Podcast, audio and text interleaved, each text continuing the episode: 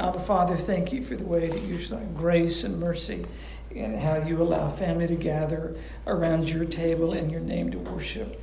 Uh, Abba Father, I ask your blessings right now, please. Pray in Jesus' name, amen. All right, let's talk about truth for a bit. Truth matters, biblical truth. Um, you know, we live in a culture where political correctness is a driving value, it's a driving political force. And yet, when you look at the scriptures, it is very, very clear that there are teachings that are very black, very white, very pointed in the scriptures. Other words for truth are doctrine, theology, belief, creed, dogma. And some people take the word dogma and think it's bad. Like you're, you're an unbending, inflexible person and you fail to see things from another perspective. And yet, there are things in the scriptures that are explicitly clear that Jesus Christ is the way, the truth, the life, and there's no other way to God but through Him. And that is a dogmatic teaching. That's unbending. Uh, Buddha didn't die on the cross for you. There's not another way that you get to God. When you look at New Testament teaching, it's very, very clear.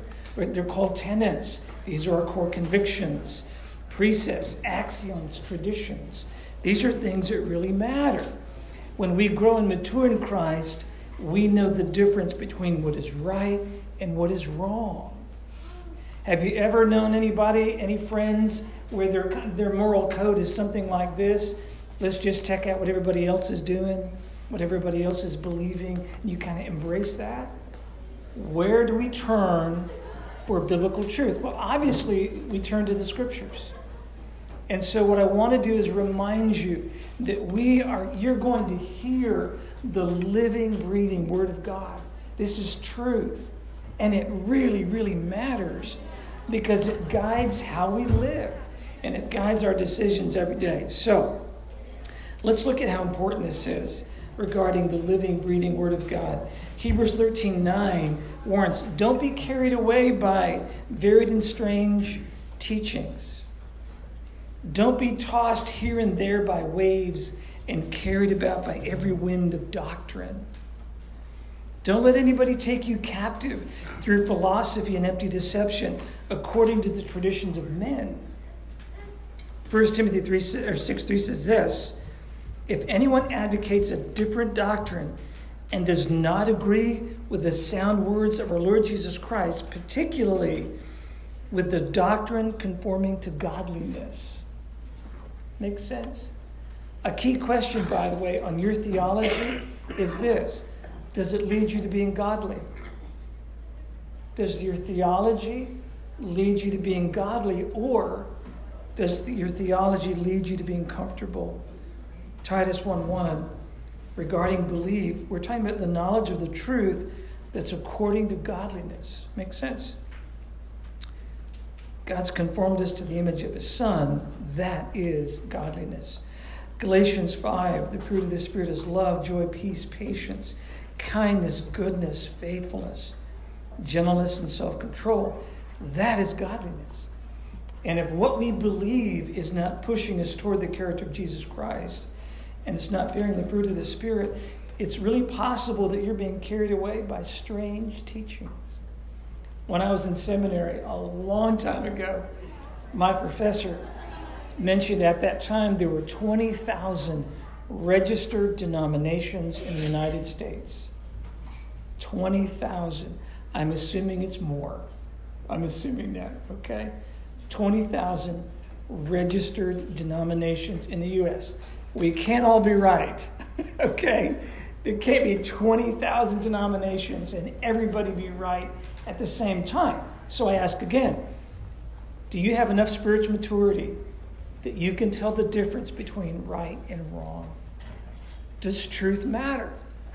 Or have you been so influenced by political correctness, the best thing is to say, well, you know, we all have our private beliefs, and if you keep them private, it's really, it worked for the best. Or do you believe the truth matters and we build our lives on the Word of God, where we make judgments about what is right and what is wrong? Okay? So I really felt uh, compelled to push and emphasize that Christ Church is going to be deeply committed to the truth of God's word without apology. Absolutely so. All right, just a reminder from last Sunday, this is really important. Last Sunday, Hebrews chapter 2, we talked about that verb on the front end. You can see this here. This is just a quick review. This verb right here, well, I just doodled on it. Look at it. There we go. Payments closer attention. That is a verb that actually points to getting, getting a hold of the rope, pulling it in, and tying it down. Uh, Terry, it's a, it's a nautical metaphor. He's saying get a grip on the rope and pull the boat back in to, uh, to the dock and tie it down so it doesn't drift away. In fact, that verb stands in opposition to this verb. If you don't tie stuff down, it drifts away. Okay? And you know what it's like to come to the end of the rope of your commitment when you get to the point where you know what? Your, your grip has gotten so loose, your sense of faith has gotten so loose, so lax, that your beliefs just kind of slip away. That's the warning. And then we looked also that God has testified both by signs and wonders and by various miracles, by the gifts of the Holy Spirit, according to his own will. The Lord is committed to validating and vindicating truth and validating and vindicating his son Jesus Christ. And he does it with signs and wonders. But he does it according to his will and not the will of man not our will okay? So that's that was last sunday and i so appreciate you guys being a part of that. Now i want i want to read the next paragraph based on the greek text and i want you to uh, soak it up. Now let me remind you about what was going on when when this author wrote the letter to the hebrews. He's writing to jewish christians who are under heavy persecution. They've lost their houses. They've lost their property some of them were kicked out of Rome in AD 49. AD 54, they get to go back. Can you imagine walking with some friends and going back and look at the property that you once owned now being occupied by a Roman pagan? The stuff you worked for. Hard. You paid a mortgage on this place for a long time. And you lost your assets. Your bank account was seized. You lost it all and you were kicked out of Rome. And now you're getting to come back. In fact, you're beginning to believe, you're starting to drift, and the pressure is I think I want to quit church. If this is church, I've had enough. I've paid a price that's absurd. I'm, I'm, I feel the pull just to go back to Judaism. Let's go back to synagogue. Let's play it safe and, and kind of shut up and keep our little beliefs to ourselves following Jesus Christ is getting real hard. And so you've got people phasing out of church because they want church to be safe. They want church to be comfortable. They want it to feel good, taste good. First Church tapioca. Can we have something that's safe, please? Can we not have a church that serves up feel good and safety? And that's not what the early gospel was about. And so a persecution launched by Nero devastated the church. Pastors were being killed. Paul was killed. Peter was killed. The main leaders of, of Christianity were, were killed. And now the, the author is saying, hey, we better get a grip on this thing because we're drifting. Now, this is what he says in chapter 2, and you are hearing the living word of God. Speaking of God, he says this He did not submit or subject to angels the world come concerning which we are speaking. But one has testified somewhere saying, What is man that you remember him? Have you ever felt forgotten? What is man that you remember him? Or the Son of Man that you are concerned about him? For you have made him a little lower than the angels, and you have crowned him with glory and honor. And you have appointed him over the works of your hands. And you have put all things in subjection under his feet. For in subjecting all things to him, that is Jesus, God left nothing that is not subject to him. But now we do not see yet all things subjected to him. But we do see him who was made for a little while lower than the angels, namely Jesus, because of the suffering of death, crowned with glory and honor, so that by the grace of God he might taste death for everyone. Now let's look at that. I, wanted, I wanted you to hear it before you saw it. That is a complicated Greek text, all right? And by the way, we are a church where you are expected to speak up and learn and ask questions. Uh, one of my most, when I was lecturing at Williams, when a student interrupted class, I loved it because that meant now the whole class is for sure going to learn. If you have a question, please raise your hand. We are here to learn. We are here to seek God. We are here to be obedient to the Holy Spirit, and I want you to have that kind of freedom. This is a little tactical, so bear with me. All right, let's walk through this again. For he did not subject angels to the world to come, concerning which we are speaking. But one is testified somewhere. That's a peculiar saying. What does that mean? What is man that you, re- that you remember him, or the Son of Man that you are concerned about him? Watch this. This guy is teaching, and he says he's trying to remember some scripture. And Barbara, he goes this, but one is testified somewhere. One is testified somewhere. Have you ever forgotten what you're thinking about? Some of the older, we, we appreciate these kinds of things. By the way, when I'm reading this, I go, What? How, how do you not know that? What is man that you remember him, or the Son of Man? That's directly from Psalm 8. So, can you, can you appreciate something? God is not embarrassed about your humanity. You're human, and God's okay with that. And you even have a recording in Scripture of a guy struggling from a memory lapse. And he's, he, I know he's got Psalm 8 on the brain, but he goes, um, someone said somewhere. Pautis in Greek literally means someone somewhere. Pautis, someone somewhere, you know, said, What is man? Can I just comfort you just a bit or draw some encouragement? Your humanity does not intimidate God. And we Westerners have this idea, because we have such a scientific bent, that if it's not perfect, it's not good. The newest is the truest, and perfect is the best. The newest iPhone has to be better than the, than the old edition. The newest is the truest. Perfect is best. And so you get this idea that God can't use me unless I'm perfect. And yet in Scripture, we get this moment when he's going, For he did not subject to angels the world to come, concerning which we are speaking. Uh, someone said somewhere, uh, What is man that you remember him? It's okay. It's okay. God is a good God, and he's not intimidated by your humanity, nor does your humanity disqualify you from being used by God. Your humanity does not disqualify you from being used by God. Okay? Look at this. We're going to do some heavy theology. And I, I'm not sure exactly what the Spirit's going to do this morning. I pray for a major breakthrough because some of you are in bondage to some false teachings to the point that there, there's a stronghold between your ears, okay?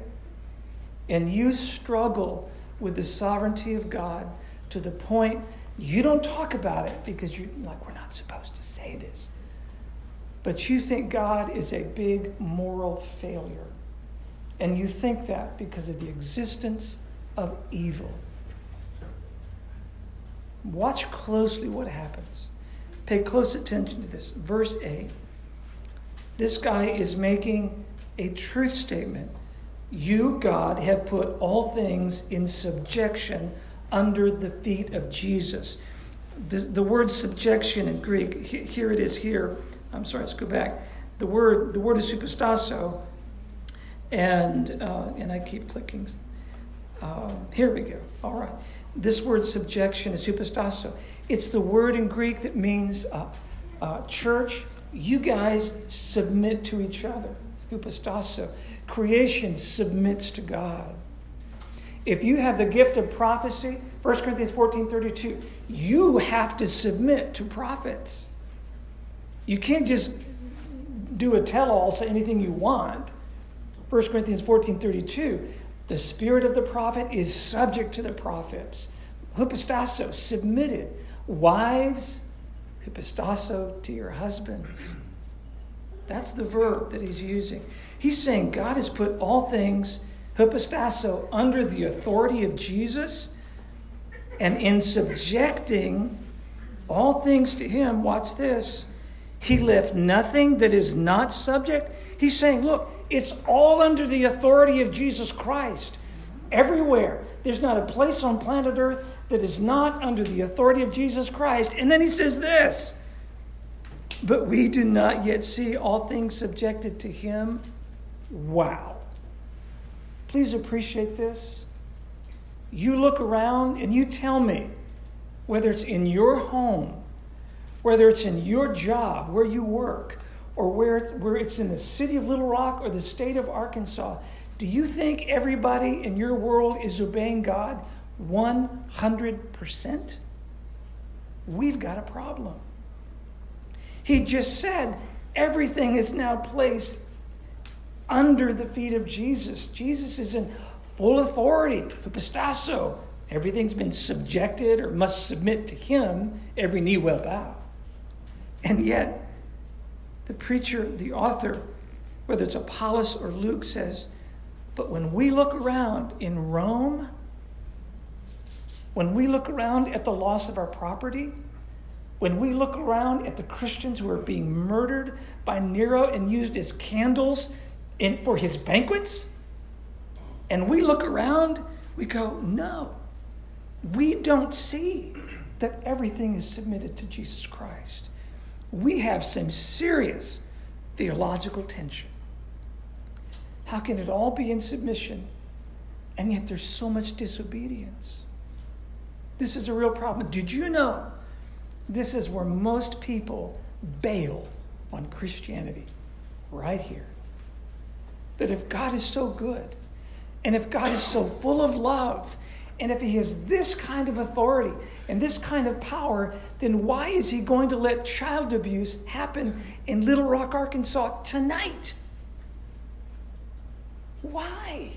If he's so good, why does he allow evil? This is serious tension, and this is where a lot of people bail. They can't handle it. That if God is that good, that kind, that loving, then why does he allow the existence of evil? Let's look at it with fresh eyes. What if he means to say that there is a kingdom the kingdom isn't here yet, not in fullness. Were told to pray. When you pray, pray in this manner Our Father in heaven, hallowed be your name. Your kingdom come, your will be done on earth just like it is in heaven. Guess what? It's not done on earth, not totally. And so this author knows that, and he says, Yes, Jesus is Lord. Yes, he is seated at the right hand of God, crowned with glory and honor. Yes, he is in the th- seat of authority, but he's in a kingdom that is not yet come. And one day, it will come. And we will look around, and there will be no injustice there will be no spousal abuse. There'll be no child abuse. There'll be no pathetic, backstabbing, money laundering, government, political people manipulating and orchestrating things to move money where they want the money to go. None of that will happen. We will have the Garden of Eden restored, and it will be beautiful, and there'll be no more tears no more crying. And we won't need a sun by day because the glory of God will be enough to illuminate the kingdom. Then look what he says. What's, what's the Greek? What's this? Look at this. We do not see but we do see. We do not see, but we do see. Check it out. What are you looking at?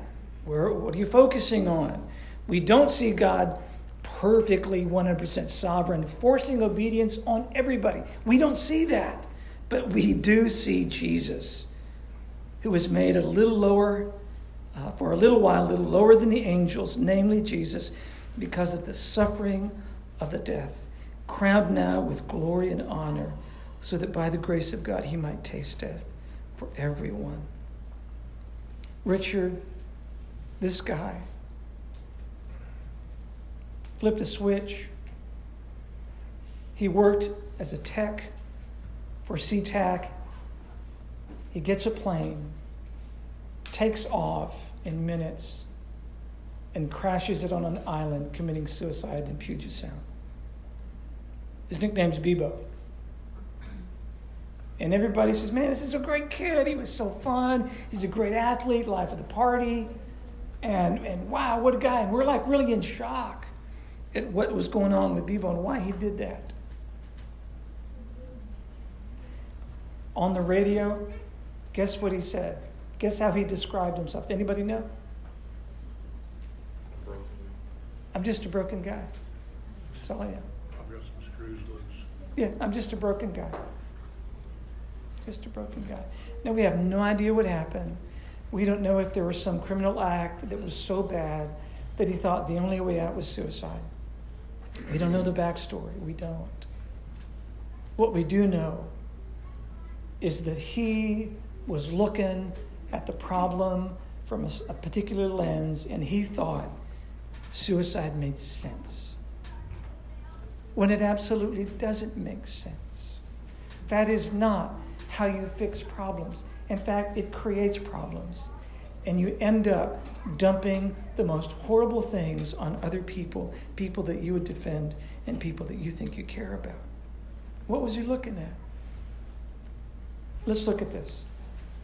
Now, I'm putting up some concepts directly from the first century world because I want, I want you to appreciate what the scripture is saying. In Hebrews 2 8c, it says, But we don't see a perfect world. But then in 2 9, it says, You know what? But we do see Jesus. Okay? So appreciate this. And these are concepts directly from the text of Scripture, based on the Greek text, directly describing what was going on in the church. There are people drifting. You know, can we sleep in? Let's just sleep. We're tired. We're tired. You know, come on. And that little short, fat man, he's boring and really can't tell a good joke. So let's just stay home. Okay? Quitting church. There was fear, there was loss of property, jealousy. People were falling away. Do you know that it's in Hebrews chapter 10 that the, the, the, the author has to say, look, stop forsaking the assembling of yourselves together. They're going slack on the, on the bride of Christ. Why? Because they said it's not worth it. It's too hard. I've already been arrested three times. Why? I'm tired of church. Can't we go back to synagogue? Let's go to First Church Tapioca. It's, it's much safer. Forsaking friends, you're throwing away your confidence. There's neglect. There's this emperor, Nero, one of the most wicked men around. People have weak faith. They're exhausted. There was a fire started by Nero, and Nero blames the Christians. This is what's going on. And so, what's our reaction? We accuse God, we blame the church for moral and societal failure. God is doing a lousy job running this place. Church is something you avoid. We don't see God working to, to iron out this mess, clean up this mess. But then he says, But look, we do see Jesus. He tasted death for all of us, so that with eyes on him, we justify that as he was persecuted, we can face persecution. As he was tempted, we can face temptation. As he tasted death, we can face death through him. As he owned nothing, we can face the loss of our property through him. What the author is doing, saying, guys, if you look at your surrounding and you look at your world, there's a lot wrong with it. Let's quit trying to candy coat this thing about our faith. If you look at the world, it's a mess. But when you keep your eyes on Jesus Christ, guess what you see? You see the man who knew how to respond to the mess. He did it right. How did he handle injustice? How did he handle the atrocities and the abuse that society dished out? How did he treat the poor? How did he treat the diseased? How did he treat marginalized people? Jesus Christ literally provides for us the example. This is how you live when life is not fair. Would you please open your hearts and mind? Jesus showed us how to live when life is not fair. Do you get that? He showed us how to live when life is not fair. And when you can't get your way, it doesn't mean God is bad. It doesn't mean God is guilty of moral culpability and failure because you didn't get your way. If you keep your eyes on all that is wrong in your life, let's all jump on a plane and find a good place to crash. If it gets that bad. But when you keep your eyes on Jesus Christ, you see the man that knew how to handle things when it wasn't. And there was lying and cheating and deception and all manner of pride and ego and greed, and he knew how to handle it. And he could take a child and say, You see this little nipper? the kingdom of God belongs to somebody like this. Look at his heart, it's pure. It's like he's a native citizen of the kingdom of God. And then he can say to a rich kid who thought he had it all together and said, You want to follow me? You sell everything you have and then you're, you're in. And the guy turns his back and says, No. Mm-mm. And Jesus didn't go, Oh, please, I'm sorry. We're hard up for members. Okay, I'll take. No, no, no, no. You don't, don't sell anything. Okay, just come on. Please join the club, please. Jesus didn't chase him down and beg him, he let him walk away. You know why? Because that kid's heart was so hard and so full of pride that he didn't want to lose what he had on earth to gain what a few find in heaven. And why did God let Jesus suffer? Why? So that by the grace of God he might taste death for everyone. That is why. Tasting death for everyone. Now, what if, what if you heard about this legendary missionary? His nickname was Paulos, which means the short guy. Literally, Paulos, the little guy. His Hebrew name was Shaul. Called him Saul. And he said, You know what? I need a name that's going to help me fit in among the Greeks, and I'm a short guy, so Paul. Just call me Paul this legendary man that would preach the gospel and, and set up churches all over the Mediterranean world in some of the most dangerous places. The man that could take a beating and not blame God like life is somehow not fair. That guy. Okay. And then what about this legendary Christian named Peter? He walked on water. Wow. In fact, that guy, although he could you know, insert foot in mouth sometimes, he was the only guy willing to get out of the boat. This amazing guy. And when he finally understood what it meant to be a follower of Jesus, he gladly went to Rome. And he, out of dignity, decided he's not worthy to be crucified in the same position as Jesus. And the scriptures tell us, or, or uh, Eusebius tells us, that he was crucified upside down as a way of showing honor to Jesus. And you knew those two guys were executed. You knew it. They tasted death. And you know, local pastors in Rome have been arrested and imprisoned, lost everything, some executed. And you get what death looks like in the early church. And this preacher, he says, You guys, you have to remember Life is not fair. We look around and there's a lot wrong in Rome right now. A lot wrong in Rome. By the way, I don't know where you stand on Donald Trump. There are some people that think this is the most effective president who have he's accomplished more for our economy in 18 months than the last three combined. Okay. Stimulated this economy without dropping trillions of dollars in debt or bringing us into debt. Then you've got others saying, "Oh my, no, no, he, you know, he's immoral. This is this is he's like Roman emperor. He's bad." And it's wicked that Donald Trump's in office. And, and let's do everything we can to expose him, what's wrong with him, and kick him out so you can bring in our guy. I'm telling you, there's a lot wrong with America. Abortion, there's a lot wrong with America. There's a lot wrong, there was a lot wrong with Rome in the first century. Okay? And there are things that are going on that are not fair. Not fair at all.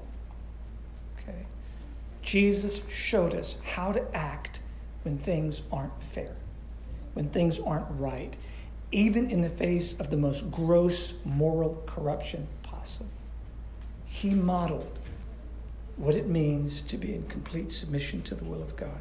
And as such, John makes it clear he is the Lamb of God that takes away the sin of the world.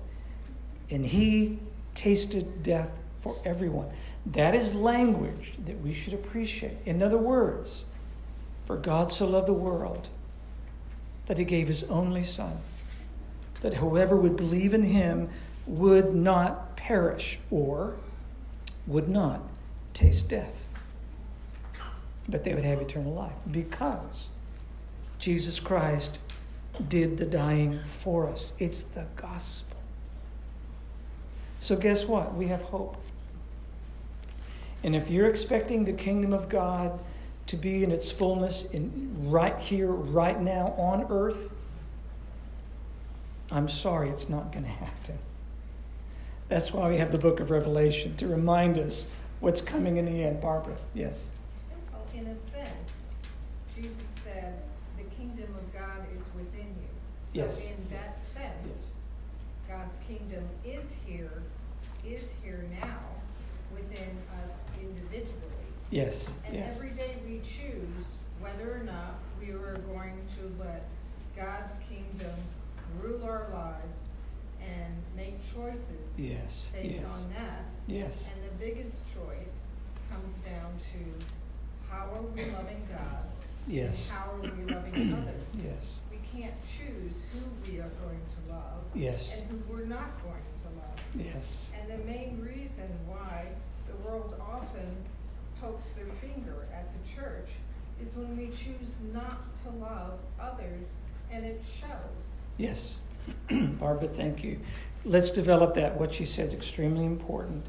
When Jesus said, If you're looking at me, behold, the kingdom of God is here. Correct? Did he say that? Okay. It's walking on two legs, right? When you become a Christian, where does Jesus reside? In you. Therefore, in Jesus, the kingdom of God is present within us. That is true. Question Is the kingdom present in non believers? No, not at all. And there's the problem.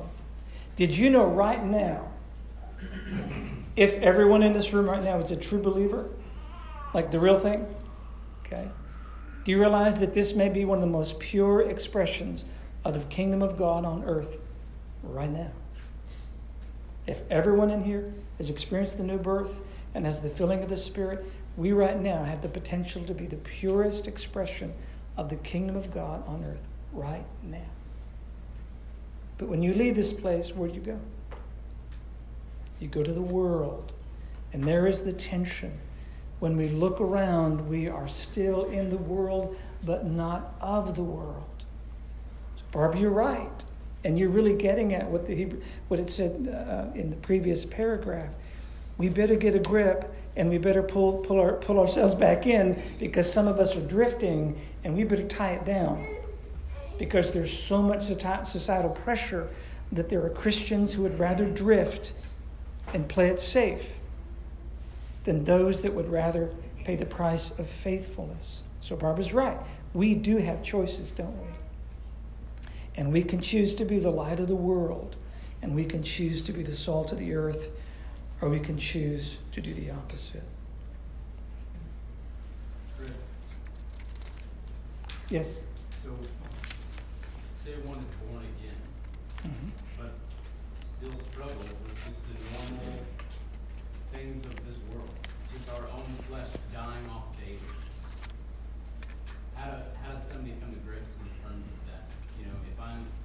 striving to follow Jesus, keep my eyes fixed on him, but Yeah. still I sin daily. Yeah. Thank you. Um, Branson, you just asked a question on behalf of the whole class. okay. You ready for the answer?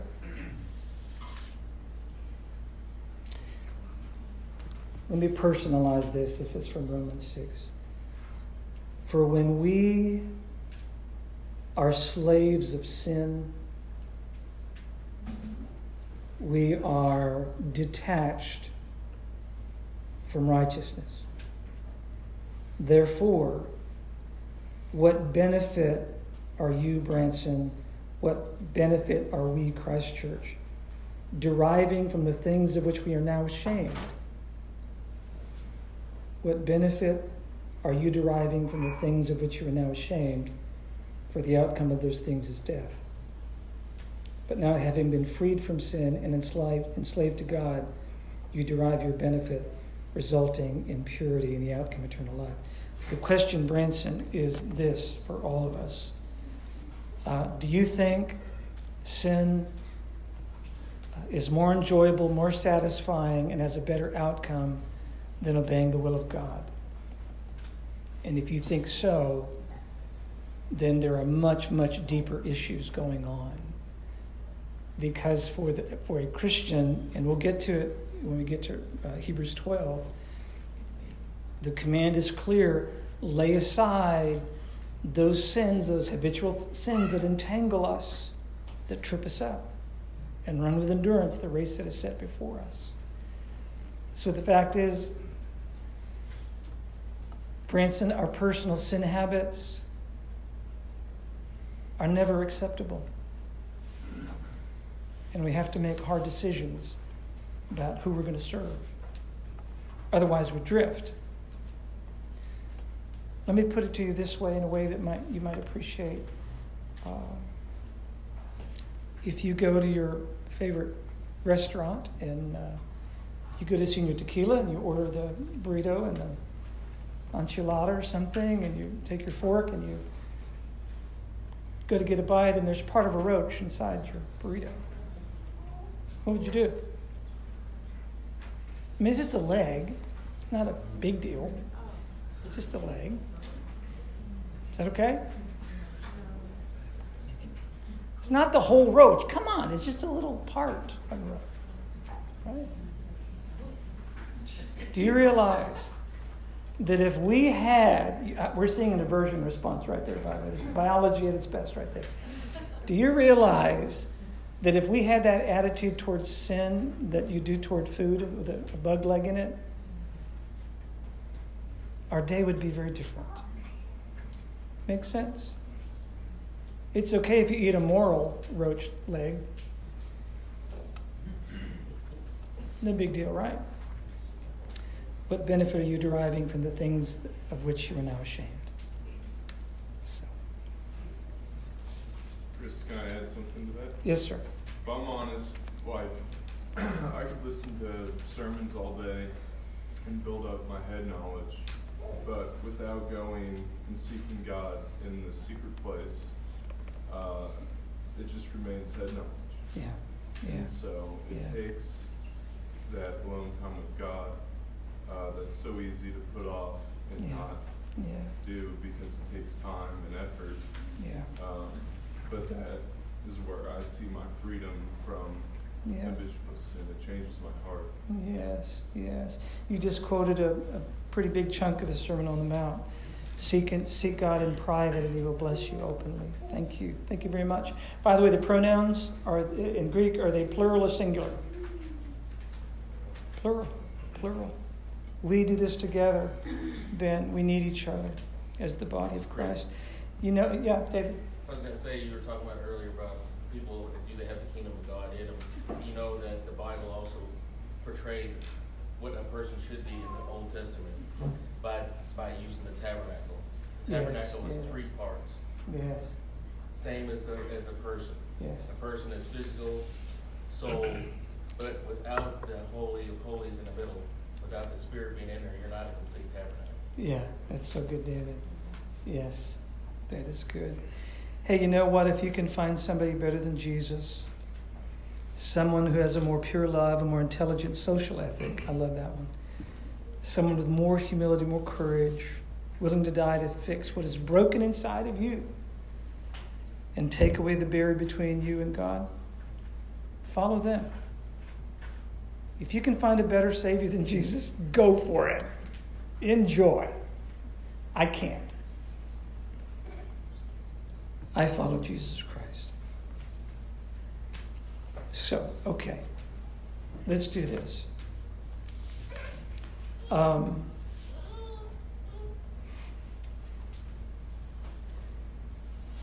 ask, ask Holy Spirit right now. What are you looking at? When you're going to start your day tomorrow morning, what are you going to focus on?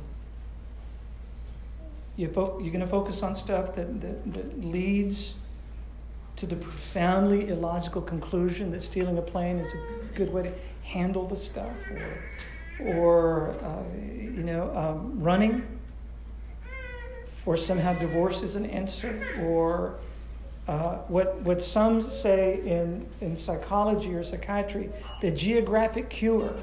You know what the geographic cure is? If you've got a problem, just run from it.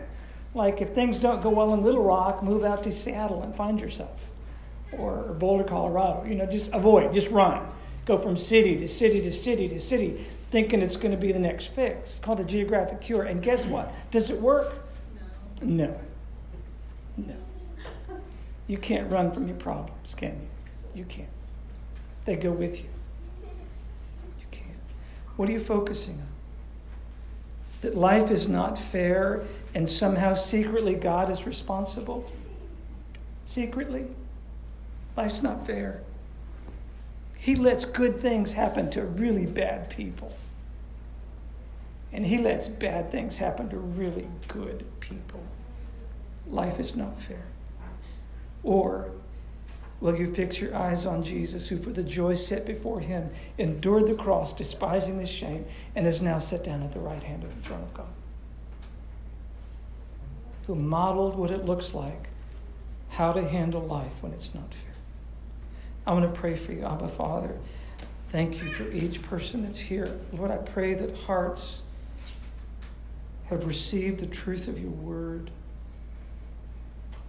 You're removing the barriers of shame, removing the bondage, the chains of lies, of false teachings, of, of believing that sin is far more satisfying than anything you have to offer.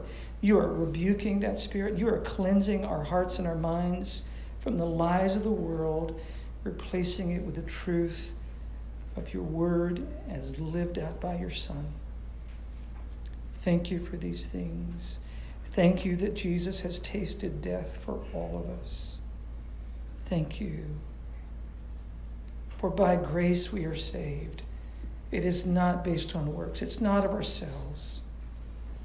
It's something that you accomplish by grace through faith. Thank you, Father. We worship you now in Jesus' name, amen.